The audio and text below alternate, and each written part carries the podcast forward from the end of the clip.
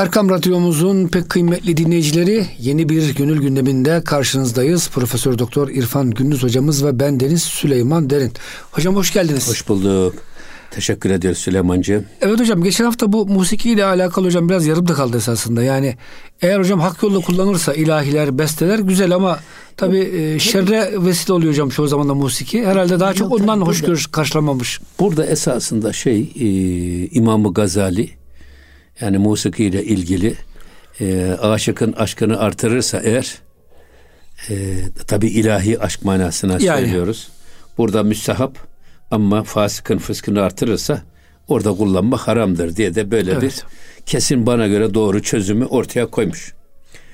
Ee, daha çok söz söylenebilir musiki konusunda ama biz esas gelelim Hazreti Pir'in söylediği noktada bakın o şey ne diyor şimdi bu çalgıcı e, Cenab-ı Hakk'a niyaz ederken Ey Hudayi ba atavu ba vefa Rahim kun ber umr refte der cefa.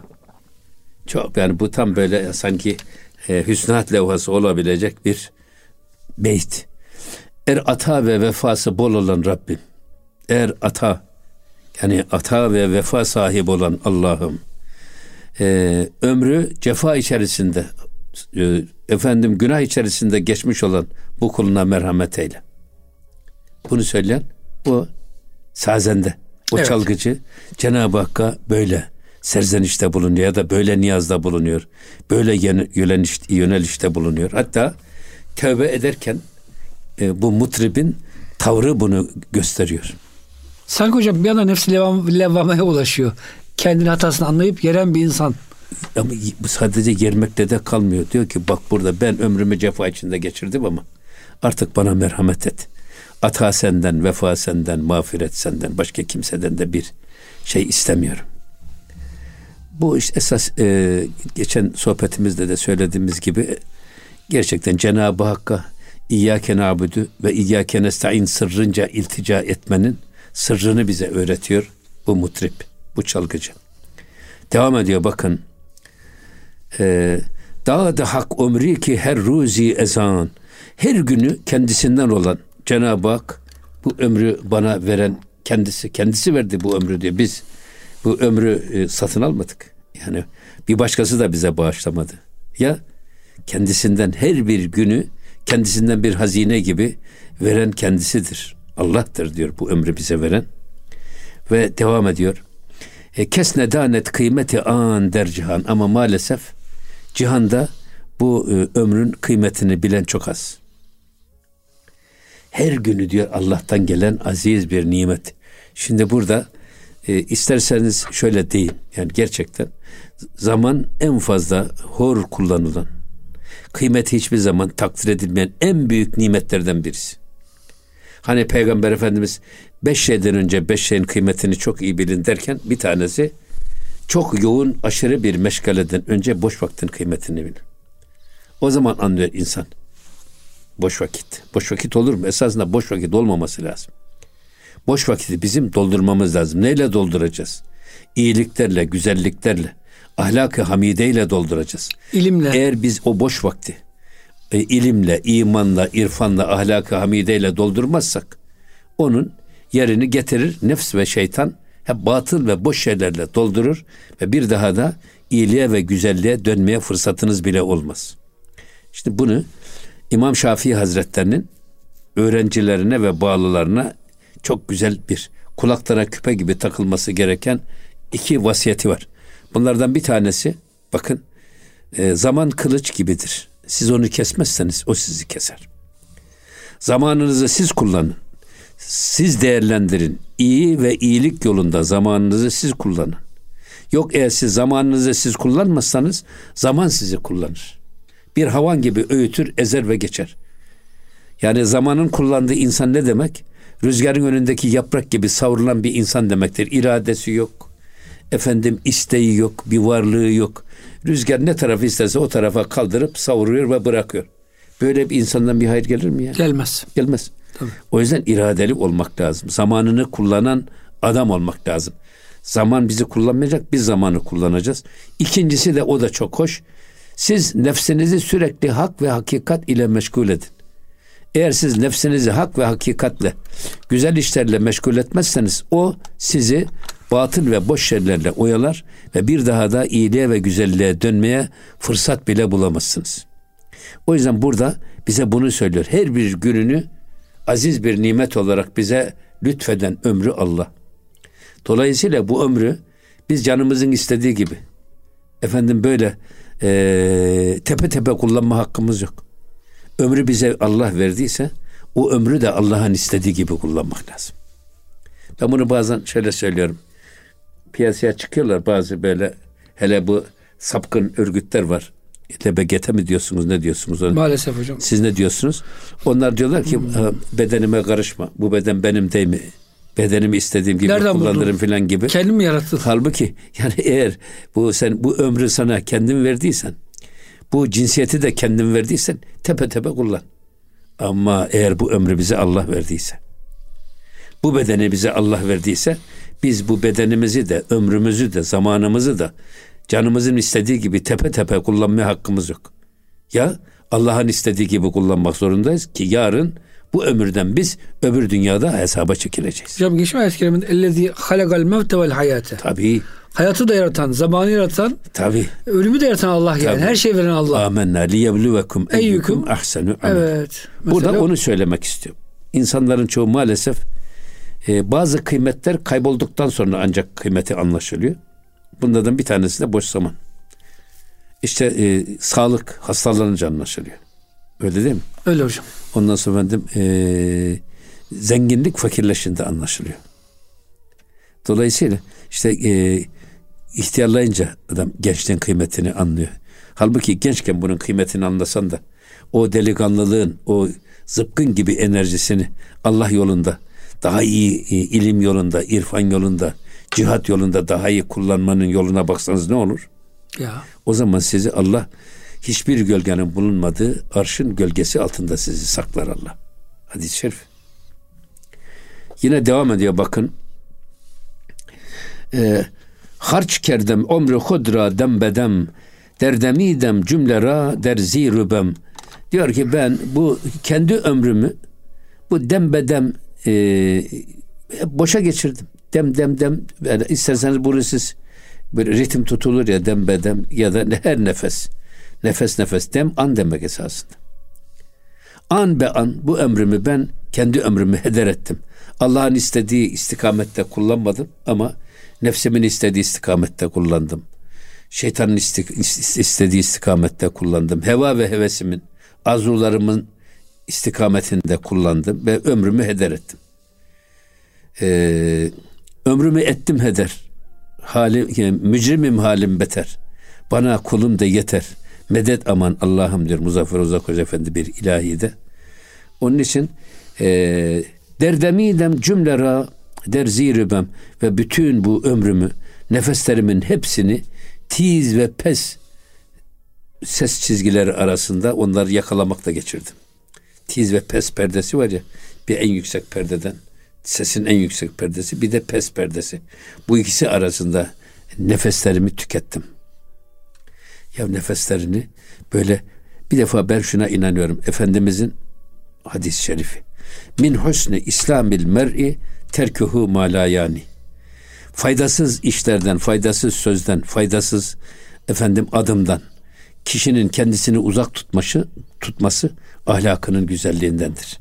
O yüzden ben e, bunu çok önemsiyorum bu hadisi şerifi. Neden? Şimdi bir e, produktivite diye bir şey çıkarttılar. Verimlilik. Milli Produktivite Merkezi var. Milli verimliliği artırma. Biz de esasında ömrümüzü değerlendirirken bu verimliliğe dikkat etmemiz lazım. Attığımız her adımın, söylediğimiz her sözün, her bakışımızın, her duyuşumuzun, her tutuşumuzun, her düşünüşümüzün bana göre hesabını önceden yapmamız lazım. Adımı atmadan önce hesabımızı yapacağız. Verimlilik diyoruz ya biz. Bu adım bize ne getiriyor ne götürüyor. Getiri ve götürü dengesine bakarak getirisi varsa o adamı atalım, götürüsü varsa atmayalım. Öyle hocam. Bir sözü söylemeden önce düşünelim içimizde. Bu sözü bu söz bize e, hayırlı bir söz getirisi mi var yoksa kötü bir söz götürüsü mü var? Getirisi varsa o sözü söyleyelim, götürüsü varsa söylemeyelim. Yok söylersek ne olur? Ya söz ağızdan çıktı mı bu e, devenin memesinden çıkan süt nasıl tekrar geriye gitmezse Efendimizin tanımlaması bu, tarihi Ya. bu. Ağızdan çıkan söz de bir daha mermi gibi tekrar geri gelmez. O yüzden biz bütün bunları o verimliliği dikkat ed- dikkat ederek sözümüze, özümüze, gözümüze, efendim dizimize hep e, verimlilik açısından dikkatle değerlendirmemiz lazım. O yüzden zaten e, Haris bin Esed el Muhasebi, Muhasebi tarikatını kurmuş. İmam-ı Gazali'nin şeyhi. Bu Haris bin Esed el Muhasebi tefsirde de, hadiste de, kelamda da, tasavvufta da köşe taşı bir insan. Herkes tarafından efendim ehliyeti ve liyakati bütün ilim dalları tarafından kabul edilen bir insan Haris bin Esed el Muhasebi. Kurduğu tarikatın adı da Muhasebiye. Muhasebeye çok önem verdiği için. Hasibu enfusekum kable en tuhasebu. Allah sizi hesaba çekmeden önce siz hesaba çekilmeden önce siz kendinizi hesaba çekin. Vezinu enfusekum kable en tuzenu. Mizanda tartıya girmeden önce siz kendi kendinizi tartınız. Eyvallah hocam. Hatta bir şey var. Bir müflis kimdir diye soruyorlar Peygamber Efendimiz'e. Allahümme salli aleyhi ve Peygamber Efendimiz ashab-ı kiramına soruyor. Da diyorlar ki ya dünya, dünyevi varlığı yerindeyken sonra bunları kaybedip de dostlarının e, yardımına muhtaç hale düşen adam müflistir deyince Efendimiz o değildir müflis diyor. Gerçek müflis adam ibadetinde, beş vakit namazında, niyazında filan ama bazı noktalarda gevşekliği var. ihmalkarlığı var. Kul hakkı yemede işte efendim e, ticarette, başkalarını aldatmada filan pek fazla titizliği yok. O yüzden diyor ki bu adamın amelleri mizana getirilir. Amellerine baktığınız zaman bu adam doğruca cennete gitmesi lazım. Fakat yediği haklar, efendim işte işlediği günahlar, bunlar da terazinin bir kefesine konur. Fakat o yediği haklar ağır geldiği için efendim şeysi biter. Sevapları biter. Sevapları biter. Adam cehenneme gidecek. O da yetmez. Bu defa yediği hak sahiplerinin ne kadar şeysi Günahları varsa, da. günahları da onun üstüne yüklenir ve adam cennete gidecek adam normal hesaba göre doğruca cehenneme sürüklenir. Ya. Esas müflis budur diyor. Allah korusun. O yüzden e, söylemek istediği şey e, gerçekten şey yapmamız lazım. Her bir günün kıymetini iyi bilmemiz lazım. O yüzden ömrün her günü bir hazine gibi, hatta her anı bize bir hazine gibi Allah tarafından lütfedilmiş aziz bir emanet. Ee, ve gitti, gitti mi bir daha geri gelmiyor. Bak, her sermayeyi çalıştırırsınız. O büyür çalıştıkça, çoğalır. Fakat bir tek bunun bir tek sermaye var. Çalıştıkça, işledikçe azalıyor. O da ömür sermayesi her an yani takvimden düşen her yaprak ömrümüzü bir gün kısaltıyor. Geri dönüş yok hocam yani. Evet ileriye doğru gidiyoruz. O yüzden her geçen günün kıymetini ya da geçen günün mü her gelen günün mü gelen günün kıymetini iyi bilmek lazım. Geçen geçmiş sonundan uğraşmaya gerek yok. Hocam yani Sufiye dem bu demdir. Dem bu demdir. Tabii, dem bu dem diyor. evet. Anın kıymetini ki İçinde- hocam. Geçmiş geçmiş. İçinde bulunduğu Gelecek de müphem. Evet. Ama içinde bulunduğumuz şu vakti hocam değerlendirmek bizim elimizde. Amenna zaten. Şimdi burada e, ben üç tane tasavvufta temel haslet görüyorum. Hani usulü aşerede Evet. en önemli üç haslet. Bir tevbe, iki rıza, üç tevekkül. Bu üçünün de hedefi insanın anına odaklanmasını sağlamak. Anına yoğunlaşmasını temin etmek. Tevbe geçmişin şey tevbe diyorum şey e, sabır, sabır, rıza ve tevekkül. Sabır geçmişin bizi kendisine bağlamasını, kendisiyle oyalamasını bir kenara bırakmak sabır. Bırakmasak ne olur? Biz geçmişte uğraşıyoruz. Babamız ölmüş. Ağlayıp sızlayıp kafamızı taştan taşa vuruyoruz. Babamız diriliyor mu? Yok. Ya bu neye mani oluyor? Anımız kaçtı mı bir daha geri gelmiyor. Biz anla meşgul olmak yerine geçmişle takılarak onunla uğraşıyoruz ve anı kaçırıyoruz. Ana yoğunlaşmak için bir sabır. Peygamber Efendimiz sabrı ne diye telkin ediyor? Es sabru inde sadmetil ule. Sabır bir insanın karşılaştığı bir olay karşısında ilk anda sıcağı sıcağına gösterdiği tavırdır. Dolayısıyla karşılaşır karşılaşmaz biz olayın üstüne çıkmamız lazım. Olay bizi altına almaması lazım ki Allah şuurunu kaybetmeyelim. Allah'ın huzurunda bulunduğumuz duygusunu yitirmeyelim. Yok olayın altında kalırsak hani şoka girer diyorlar ya adam. Evet. Trafik kazası geçirmiş şoka girmiş. Şoka girmiş olan adam aklı başında değil ki. O adam olayın altında kalmış. Ezim ezim eziliyor demektir. Akıllı insan olayın üstüne çıkan insandır. O yüzden ben hep böyle söylüyorum. İnna Allahe ma sabirin ayet-i kerimesi. Sabreden insan olayın üstüne çıkıyor. Allah'la bağını Beraber devam oluyor. ettiriyor. Ama sabretmeyen adam olayın altında kalıyor, eziliyor. Olay bizi Allah'tan ayırıyor. Olay bize Allah'ı unutturuyor. O yüzden sabır. İkincisi rıza. Rıza nedir? İçinde bulunduğumuz anda karşılaştığımız olaylara karşı sıcağı sıcağına göstereceğimiz tavırdır. Olmuşsa olmuş, bitti. Ne olmuş geri getirilerek değiştirilebiliyor, ne ölmüş diriltilebiliyor. Ya olmuşsa o maziye intikal etmiş. Sen anına bak, bu anını değerlendir. O yüzden bu anında karşılaştığımız olayların bizi Allah'tan alıkoymaması için üzerinde önemli durulan makam rıza makamı. Razı olmak. Allah'tan geleni gönül hoşnutuyla karşılamak. Hocam bir hadis-i şerif var. Ee, keşke demek şeytanın işidir. Tabii. Keşke demeyin. Hocam şöyle çünkü şeytan bazen olay esnasında sabırsızlık gösterirseniz sizi eziyor. Hocam olay bitmiş, geçmiş, tarihte kalmış ama keşke şöyle yapsaydım da şöyle olsaydı. Olmuyor işte. Keşke 50 sene önce e, Olmuyor. şunu arsa alsaydım. Tabii, tabii. Üniversiteye mesela tıp okusaydım. Evet. Ya hocam bunlar geçmiş şey. Şeytan hocam bazen bizi bu şekilde şu andaki vaktimizi israf ettiriyor. Ha işte bu an bu, bu anı evet. kaçırıyor. Anı yaşa. Evet. Bu- Bir üçüncü haslet daha var. O da hocam. tevekkül. Geleceği de Allah'a, vekaleti Allah'a ver. Geleceği de düşünme. Gelecek hayali kurarken önündeki fırsat olan Şeyi kaçtı kaçırma. mı geri gelmeyecek anı kaçırıyorsunuz. Hele kel müsevvifin diye Efendimiz bu yüzden buyuruyor. Cekli caklı konuşan, gelecek hayaliyle uğraşan adam da helak oldu. Niye? Ya sen şu içinde bulunduğun ana bak. Bak bu an geçti mi bir daha geri gelmiyor. Eğer gelecek hayaliyle uğraşıyorsan oturduğu ahır sekesi çağırdığı İstanbul türküsü. Ya gelecekse ömrümüz varsa yarına bir hafta sonrasını geliyor zaten önümüze doğru. Bırak onu düşünerek anını heder etme. Ya sen bu içinde bulunduğun ana konsantre ol. Eğer bir insan her anını 24 ayar değerlendirse bu adamın geçmişi sapasağlam olur mu? Olur. Olur. Geleceği de garanti olur mu? Olur. Olur. Aslında geçmişimizi de çürüten, efendim geleceğimizi de karartan şey bizi maalesef anımıza yoğunlaşamama alışkanlığımız. Buna şimdi motivasyon diyorlar bak batılılar. Buna şimdi odaklanma diyorlar. İnsanın enerjisini e, bir noktaya teksif etmesi. Başarı böyle geliyor. Onu Evet hocam. anlatıyor. O yüzden burada da e, Hazreti Pir gerçekten çok önemli mesajlar veriyor burada. E, bakın yine diyor ki Ah kez yadı rehu perde Irak reft ezyadem demi telhu firak.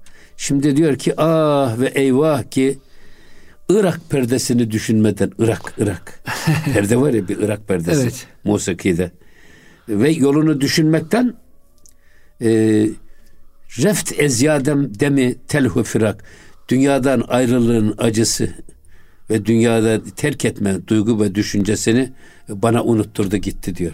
Makam Irak- kaygısından Ma- Irak, Irak perdesini aramak. Tiz ve pes sesler arasında akort kavgası yapmak. Mesela e, enstrümanın akordunu yapmaya çalışmak.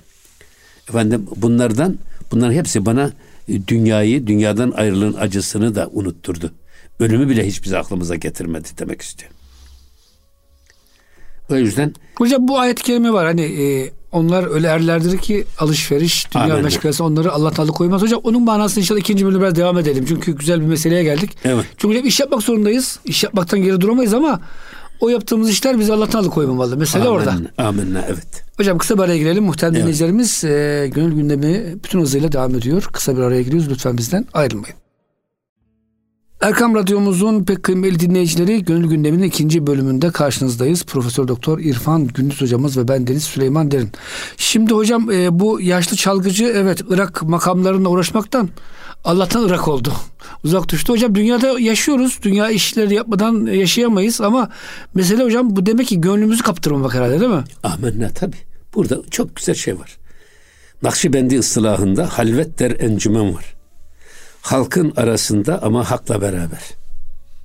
Hak ile bağını bir an bile kopartmamak. Bu Peygamber Efendimizin ihsan diye tanımladığı var ya her ne kadar biz Allah'ı görmüyorsak da Allah'ın bizi her an her yerde gördüğüne, her yerde hazır ve nazır olduğuna inanarak hayatımızı Allah'ın gözü önünde tanzim etmek.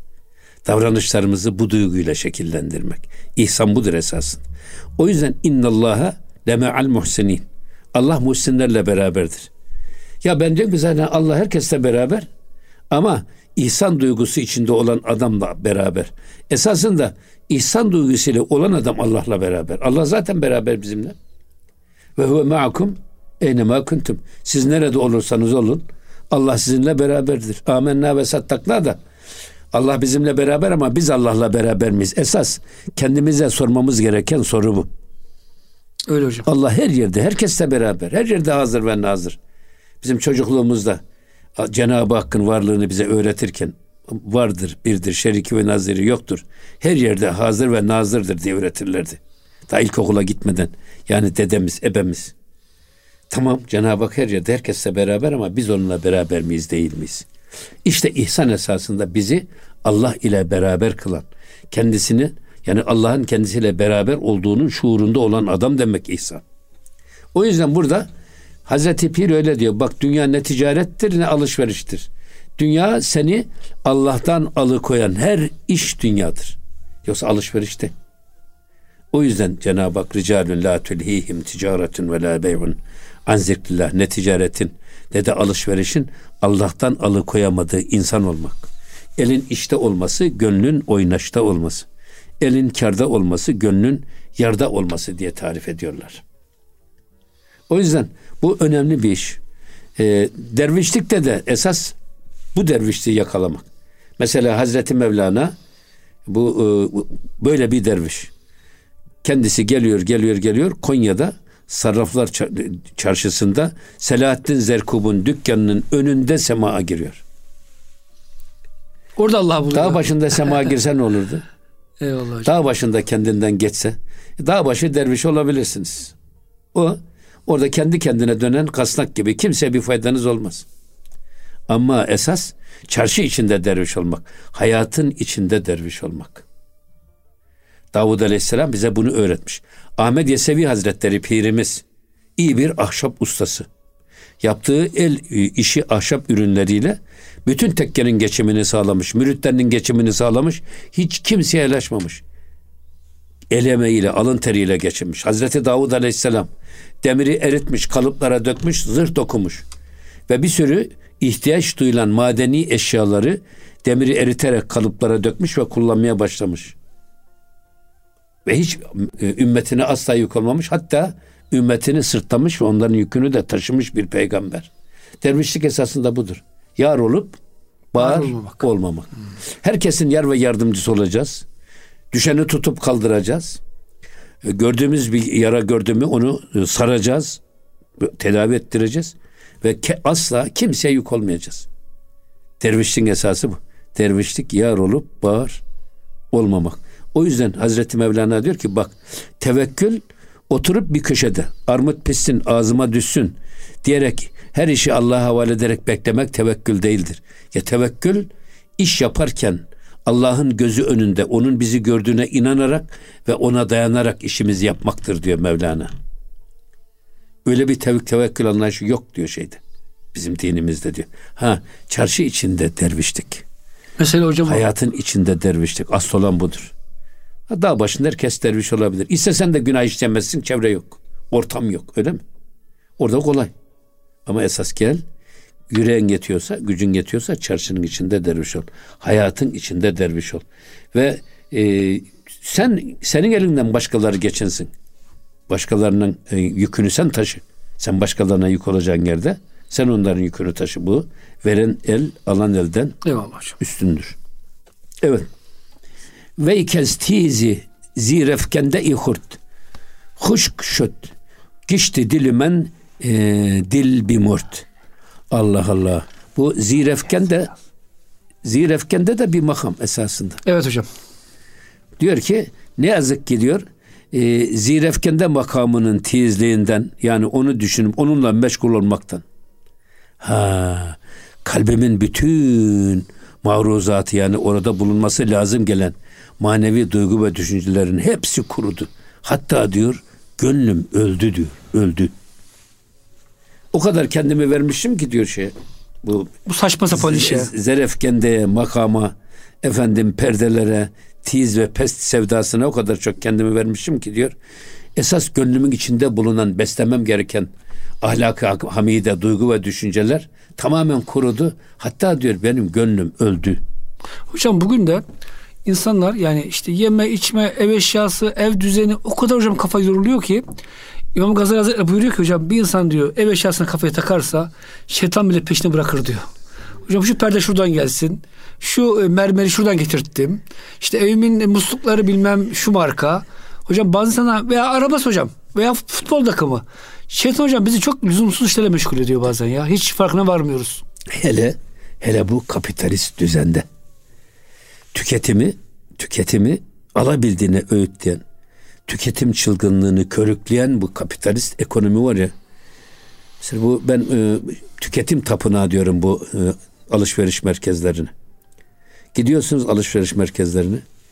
Ya 5 liralık bir şey alacaksınız. ihtiyacınız o. Ama gittiniz mi dolaşıyorsunuz. Öyle bir de yapmışlar ki hepsini dolaşmadan çıkamıyorsun. Giriş buradansa çıkış öbür taraftan. Öyle hocam öyle bir şey. Ve orada rafları gördükçe ya aman şundan da alalım, bundan da bundan da alalım. 5 liralık ihtiyacınız varken 50 lirayla çıkıyorsunuz. Hocam bir de tam kasada çocukların seveceği çikolatalar, oyuncaklar var. Hani un şeker olmadık ters bir yerde. İhtiyacı var onları hep buluyorsun ama. O, o yüzden şimdi e, gerçekten ömrümüz bu tüketim çılgınlığı içerisinde geçiyor ve bizi zorluyorlar. Hayatımızda hiç zaruret olmadığı halde bize zaruretmiş gibi yutturulan, kabul ettirilen eşyanın peşinde ömrümüz heder oluyor.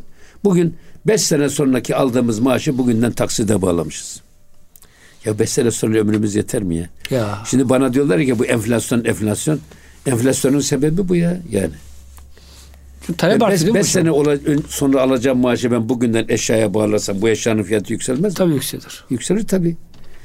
O yüzden ben öyle söylüyorum kardeşim. Ee, ne kadar ekmek o kadar köfte. Sen ayağını yorganına göre uzat.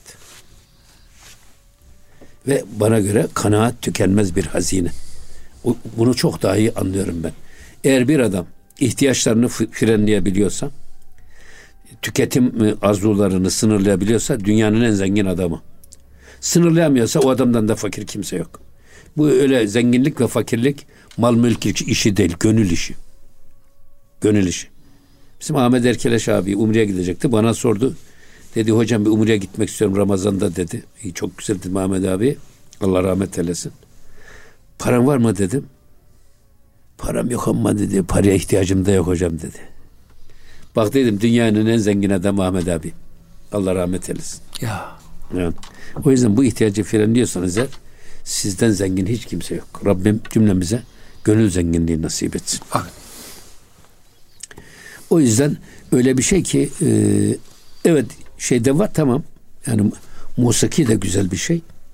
Ama e, aşırı derece ya işte bu perdeler, şu makamlar, bu tiz, bu pes, sesler şudur budur diye bunlarla e, şey yaparken meşgul olurken esas insanın gönül dünyasını kör etmemesi lazım.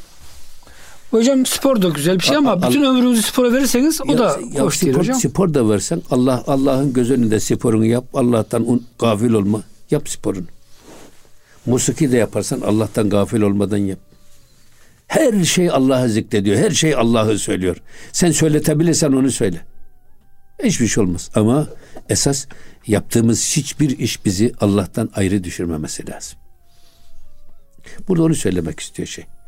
Sadece de bizi Allah'tan ayıran ses perdeleri değil. Bak gönül perdelerimiz, nefsani ve şehvani perdelerimiz de bizi Allah'tan ayrı kur. İçimizdeki perdeler. Onları yırtıp atmak lazım. Devam ediyor bakın.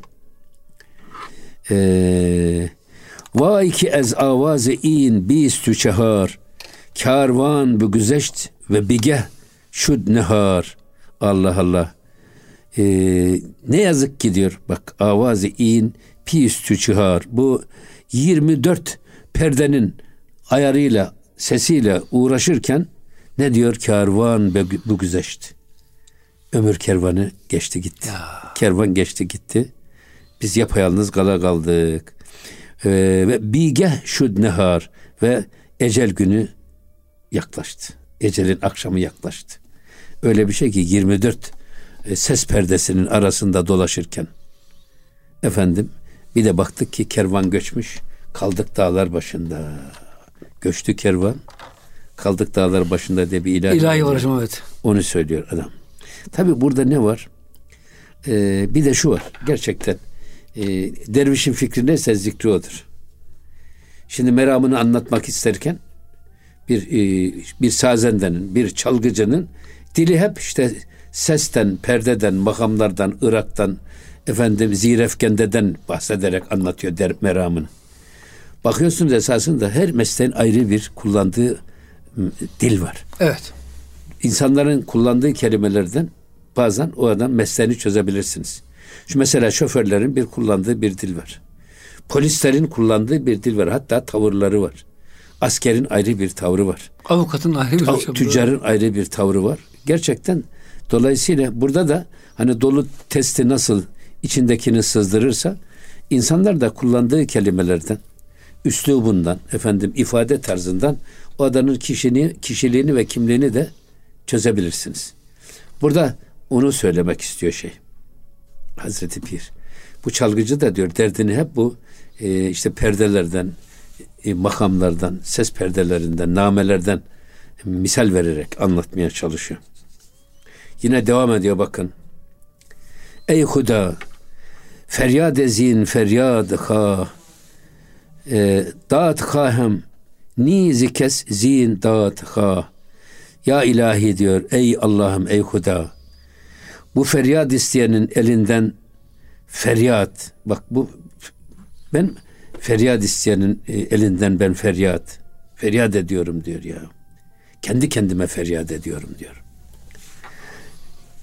Dağıt kahem nizi kes zin dağıt ha ya Rabbi başkasından değil bu dağıta olana karşı adalet istiyorum. Hani her türlü adaleti veren dağıta adalet veren demek. Adalet veren sensin. Bu feryat isteme gücünü de bize veren sensin. Ben feryat ediyorum ama benim bu feryadıma, bu feryadı bana verenden istimdat bekliyorum. İmdadı senden bekliyorum diyor. Feryadımın esas sesi bu. Bu feryadı da bana veren sensin. Öbür taraftan adalet istiyorum. Bütün adaletleri veren de sensin. Adalet dağıtan sensin. Allah zalim değil. Allah adildir. Hiçbir kuluna zulmetmez. Hatta bazen böyle e, Evliyaullah'ın bazı değerlendirmeleri var. Diyorlar ki yani eğer Cenab-ı Hak ben nezle olmuşsam eğer bile bu nezlemin hikmeti nedir diye kendimde arar ve sebebini bulurum. Demek ki bir hatamın kefareti olarak Allah bana bu derdi verdi. Yoksa Cenab-ı Hak hiçbir kuluna zulmetmez. Yani kuluma dert vereyim de o şikayet etsin, sızlasın da ondan zevk alayım diye böyle bir şey yok Cenab-ı Hakk'ın nezdinde. Hatta derdi verir. Sizin gösterdiğiniz teslimiyet derecesinde dereceniz yükselir. Eyvallah hocam. Bizim rahmetli Selçuk Hoca öyle derdi. Ya e, sabredin, şikayet etmeyin, sızlanmayın. Sabretmeyip de şikayet edip sızlanmak Allah'ı kullarına şikayet etmek anlamına gelir derdi. Hiçbir kulun buna hakkı yok derdi. Yani ya Cenab-ı Hak takdir ettiyse onun takdirinden güzel ne var? Beğenmiyorsak haşa Cenab-ı Hakk'a zulüm isnadı gibi bir şey. Ya da cehalet isnadı gibi bir şey. Ya Rabbi sen yanlış verdin bunu bana. Bana vermemen lazımdı. Der gibi bir şey öyle mi? Öyle hocam. Halbuki teslim olursak bundan daha güzel ne var?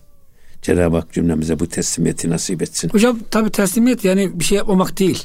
İlla tedbir alacağız ama Allah'a şikayet etmeyeceğiz. Tabii. Hastalık geldi doktora gideceğiz ama hocam. Tabii sabah canım. akşam her telefonda ya başım ağrıyor işte gözüm ağrıyor. Tabii canım. Şikayet etmek tırlanmak hocam kötü Tabii esasında. Canım. Tabii canım. Evet. Tabii. Evet yine devam ediyor bakın. Ee, Dağıtı hud eskes niyabem cüz meger. Bak e, dağıt hud eskes niyabem hiç kimseden bir adalet bulamıyorum. Bulamıyorum. Kimseden.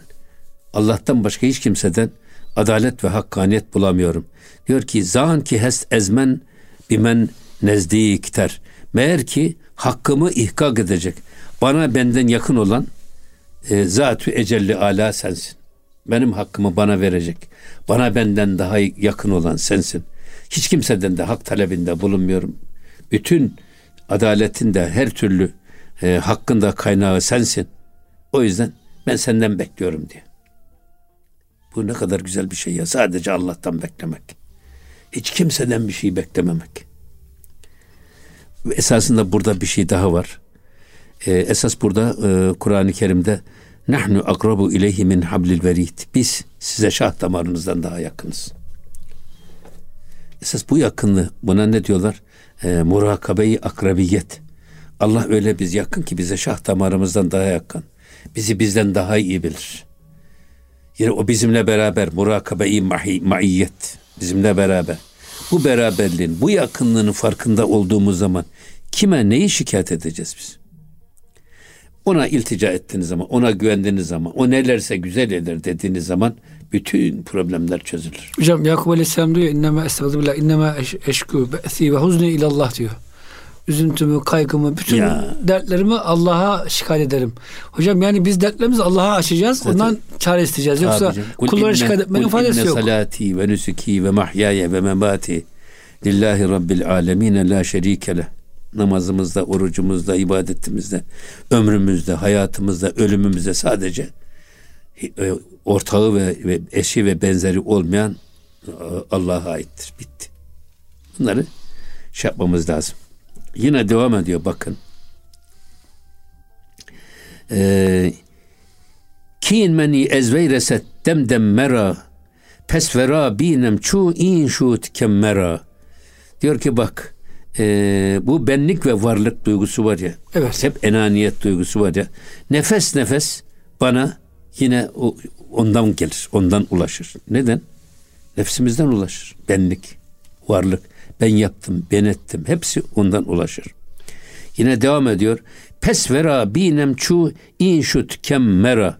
Yine e, eğer bu varlık ve vehm azalacak ve mahvolacak olursa e, işte bu varlık ve vehm ortadan kalkacak olursa o zaman ben gerçek manada seni görürüm diyorlar.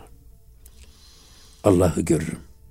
Bak bu benlik ve varlık perdesi bile e, bizi Allah'tan alıkoyan en büyük perdedir. Kaldırırsan nefsin aradan ha, sen çıkarsan kalır, aradan evet. kalır seni yaradan. Yaradan. Hmm. O yüzden diyor ki bak bu benlik ve varlık da nefes nefes bana yine nefsimden gelir veya şeytandan gelir.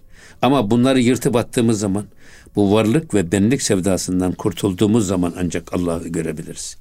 En büyük perde benlik perdesi. Bizi Allah'tan ayıran en önemli perde. O yüzden hocam sufiler hiç kelimesini çok kullanırlar. Evet. Hiç olmak şu madde. Nefsimizin e, tabii ki hocam arzularını, helallarını karşılayacağız ama bir nefsimizi hiç yapabilsek onu hocam yapamadığımız sürece o hiç manasını anlayamıyoruz da. Ben şuyum, ben buyum, sesim güzel, e, param çok, ben her şeyim deyince hocam ya işte dine imana yer kalmıyor. Doğumundan ölümüne hayatın emanet. Kim verdi sermayeyi? Kim verdi ya? Ya. Sokaktan mı kazandın? Çarşıdan mı satın aldın? Ya. Baban mı verdi? Annen Doğru. mi verdi? Kim Doğru. verdi? Güzelliği kim verdi? Ya, o ses güzel hocam. Ya. Endamı kim verdi? Hiç kimsenin sesi kimseye benzemiyor ya. Göz hiç kimsenin gözü kimseye benzemiyor. Ya. Parmak izi kimseye benzemiyor. Cenab-ı Hak. O yüzden bak şunu söylüyor bakın. Hocam son bir daha alalım hocam. Benliğin aradan çıkmasını nasıl güzel tarif ediyor bakın. Buyurun hocam. Hem şu an ki o batu başet zer şümer. Elindeki altını sayarak sana veren adamı gören adama bir bak. Adam kime bakar? De sana altın sayıp verirken kime bakar adam? Sana bakar. Eline bakar ve altına evet, bakar. Tabii. Sana bakar. Başka hiç kimseye bakmaz. O yüzden bütün bu varlıkları veren Allah onu görünce insan o verene bakar. Başka bir şeye bakmaz. Başka bir şey görmez. Gerçek bütün bu nimetleri, görür. bu nimetleri kendisine bahşeden mün'imi hakikiyi görür. Hocam İmam Gazali şükrü tarif ederken e, mün'imi hakikiyi görmek. Tabii. Gerçekte verenin Allah olduğunu görmek diyor. Tabii ya. Hocam Tabii. varsa son birkaç cümlenizi alalım inşallah sonra Tabii. bitirelim. Suyu, suyu u dari ne suyu kod nazar. Yani başka kimseye bakmadığın gibi de bütün nazarını çevreden kesip sadece altın veren adama baktığın onun gibi sadece altına hmm. baktığın gibi sen de nimetleri verene bak. O zaman benlik aradan çıkar. Hani sık sık söylediğimiz bir şey var sohbetlerimizde. O da şu. Yemeğin bir edebi var bir de rabıtası var diyorlar sufiler. Edebi nedir? Ya besmele çekerek elimizi ağzımızı yıkarak sofraya oturduk. Yedik fazla doymadan üçte birini boş bırakarak midemizin yine duamızı yaptık kalktık elimizi ağzımızı yıkadık. Bu zaten işin sünneti. Fakat bir de rabıtası var. Rabıtasının iki şartı var diyor. Çok hoşuma gidiyor benim bu. Bir, sofrada gördüğün her nimet sana münimi hakikiyi hatırlatacak. O nimeti veren Allah'ı ve onun kudretini göreceksin. Tuzda, biberde, soğanda, efendim sarımsakta, neyse yemekte, yağda, hepsinde. Her zerrede onu yaratan Allah'ın kudretini göreceksin bir. Nimet vereni hatırlatacak. Aynen burada Hazreti Pir'in dediği gibi. İkincisi de diyor sana ikram edilen nimetlere layık olmadığın ezikliğini duyacaksın. O da çok güzel hocam. Şimdi ben bakıyorum bizim bu televizyonlarda filan şeyler oluyor. Söyleyiver. Yemek programları. Yemek programları oluyor. Yani ev sahibi hazırlamış. En güzel şekliyle sofrayı dizmiş. Her bir hanım yedikten sonra başlıyor yemeğe tenkit etmeye. Allah Allah. Ya ben diyorum ki kardeşim bırakın bu tenkit etmeyi. Ben bırak beğenmemeyi ikram edilen Ya. nimeti. Ben sofradaki bir tutam tuza bile layık mıyım değil miyim diye onun ezikliğini duymak bak. Gerçekten Allah'ın bize verdiği nimetlere bakalım. Ömrümüzün doğumundan ölümüne kadar neler bahşetmiş. Biz hangi birisinin şükrünü eda etmeye gücümüz yeter? Hiçbir hocam. Hiçbirisini şükrünü edadan aciziz. Buna rağmen biz hangi nimeti beğenmeme hakkımız var? O yüzden hocam Peygamber Efendimiz sallallahu aleyhi ve sellem yani tabiatına uygun olmayan yemekler susardı. Hiç sesini çıkarmazdı. Asla beğenmedi. Böyle yemek mi olur demezdi hocam. Tabii ya, Hocam tabii. programı yemek rabıtası tarifiyle Evet. e, bitirmiş olalım. Evet. Bundan sonra inşallah yemek rabıtasını yaparız. İnşallah. Muhterem dinleyicilerimiz İrfan Gündüz hocamıza çok teşekkür ediyoruz. E, gönül gündeminde bize verilen sürenin sonuna geldik. Bir sonraki hafta buluşuncaya kadar Allah'a emanet olun. Hoşçakalın efendim.